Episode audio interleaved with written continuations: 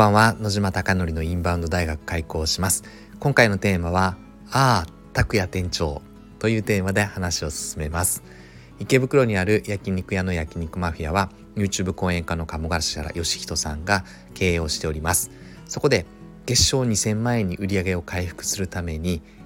海外のお客様を呼び込むことによってそれを実現しようということで昨年の7月からインバウンドの戦略チームが立ち上がっております。そこで SNS の取り組みインフルエンサーマーケティング最近はホテル営業など行っております。うまくいくことうまくいかないことがたくさんあるのでこのスタンド FM では実際のちょうど起こった出来事を声にしていきたいなと思っております。そして今日は本題ですがまあですね坂本拓也さんがめちゃくちゃ素敵でなんか身近にいるリーダーでこんなにたった1年で1年半で変わっていくのかなっていうぐらいとても凛々しくなってます。最初は一緒に営業した時は拓也さんしっかり焼肉マフィアの思いチップの思い鴨さんの思いなどしっかり伝えてはいたもののまだですねやはり職人歴が長かったので、まあ、職人としては超一流なのですが、まあ、営業するとか交渉するっていうことはそこまで多くなかったんじゃないかなと思っております。ただここ最近拓也さんと一緒に営業したりとか拓也さんと一緒に打ち合わせ企業さんとのミーティングをしたりする時にまあ本質をつく質問をズバッと投げかけて「えこれってでも本質はこんな感じじゃないですか？とかこの問題って大丈夫ですか？とかえこれってでもおかしくないですか？みたいなのを本当に切れ味鋭く本質をつく質問がドンときてですねああこれはすごいなというリーダーのオーラを最近はますます感じております。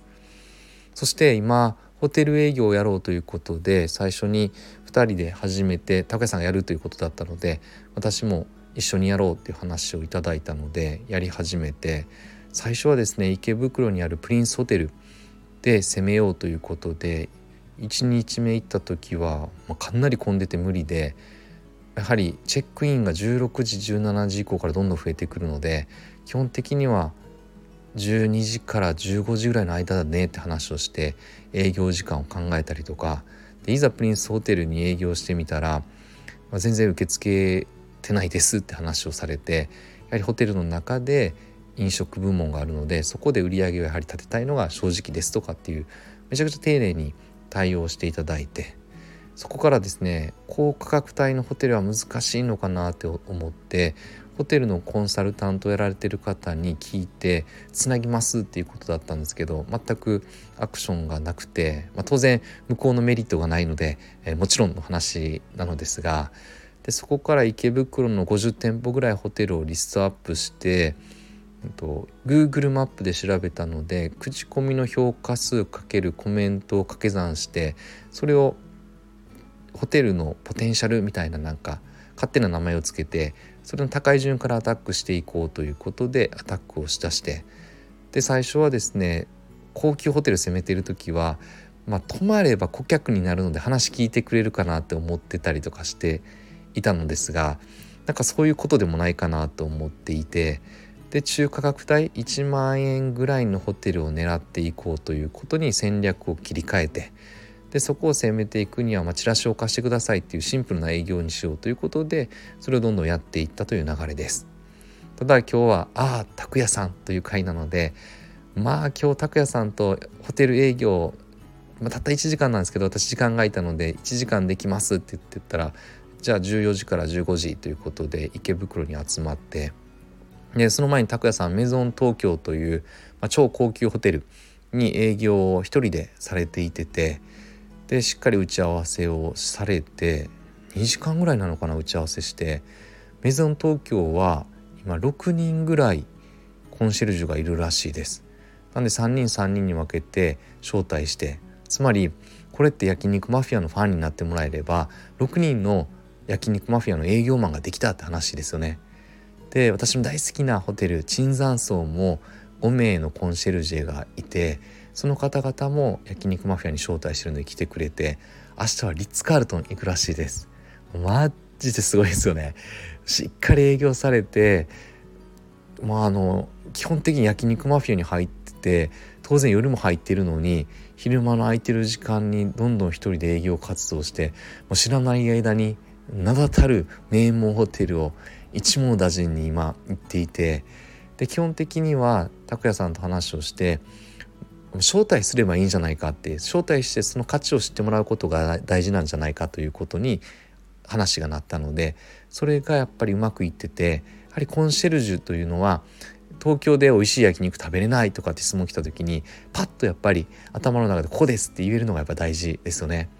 なのでコンシェルジュの役割としては必要でただ拓也さんに聞くとですねメール送っても返信ない電話しても受付で NG される直接行ったらですねつないでもらえるだったりとかやはり縦割りの組織にしっかりなっているのでそれぞれが受付は受付でとかコンシェルジュはコンシェルジュでだったりとかぱり組織化されてるのでなかなかやっぱりつないでいただくの難しいのかなって言っててただやっぱり直接行くことで今大きな成果を得れてるので最初はメールを送るのでメール文章を確認してくださいってメールを確認していたりもしたのですが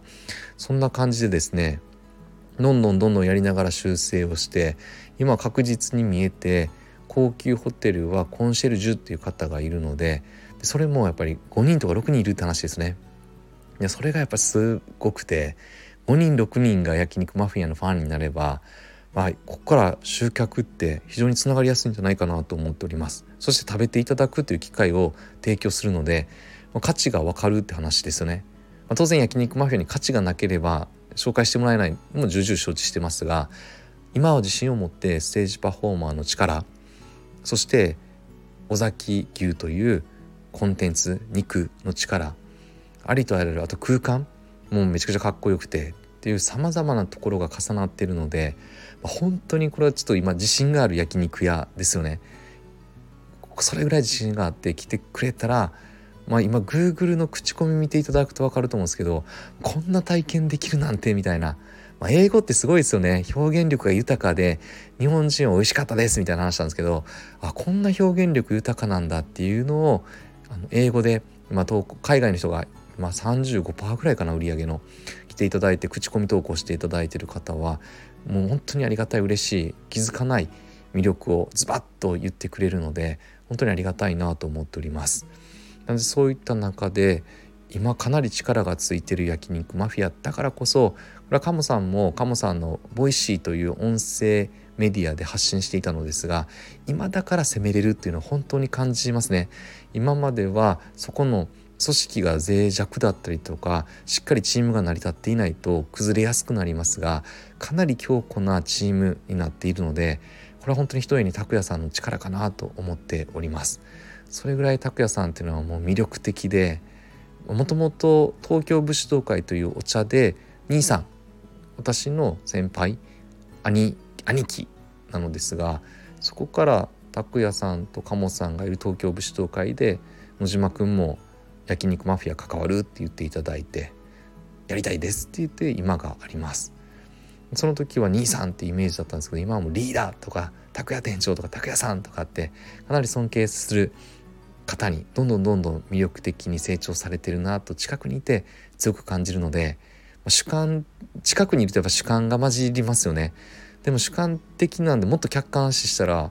本当にもっと私の言葉足らずな部分ではなくて表現力豊かになるんじゃないかなっていうぐらい、まあ、素晴らしい方だなと今思っております。あのホテル営業は拓也さん中心で拓也さんがどんどんどんどん今開拓をしていってて拓也さんの話はすっごい面白くてですねいやそうなんだホテルの組織ってそうなんだみたいなのを今とても今日話しながらワクワクする話を聞かせてもらいましたなんで今日は「ああ拓也さん拓也店長」というテーマでですね話をしたかったです。あなたのお店も力強い素晴らしいリーダーはいるでしょうか？リーダー一人でここまでチームが変わるんだ。っていうのを強く強く感じております。あなたのお店がたくさんのお客様で溢れることを願って焼肉マフィアがより一層海外のお客様が増えてそして売り上げが増えることを願ってこれで本日の放送を終了したいなと思っております。本日も最後までご清聴いただきまして本当にありがとうございます。おやすみなさい。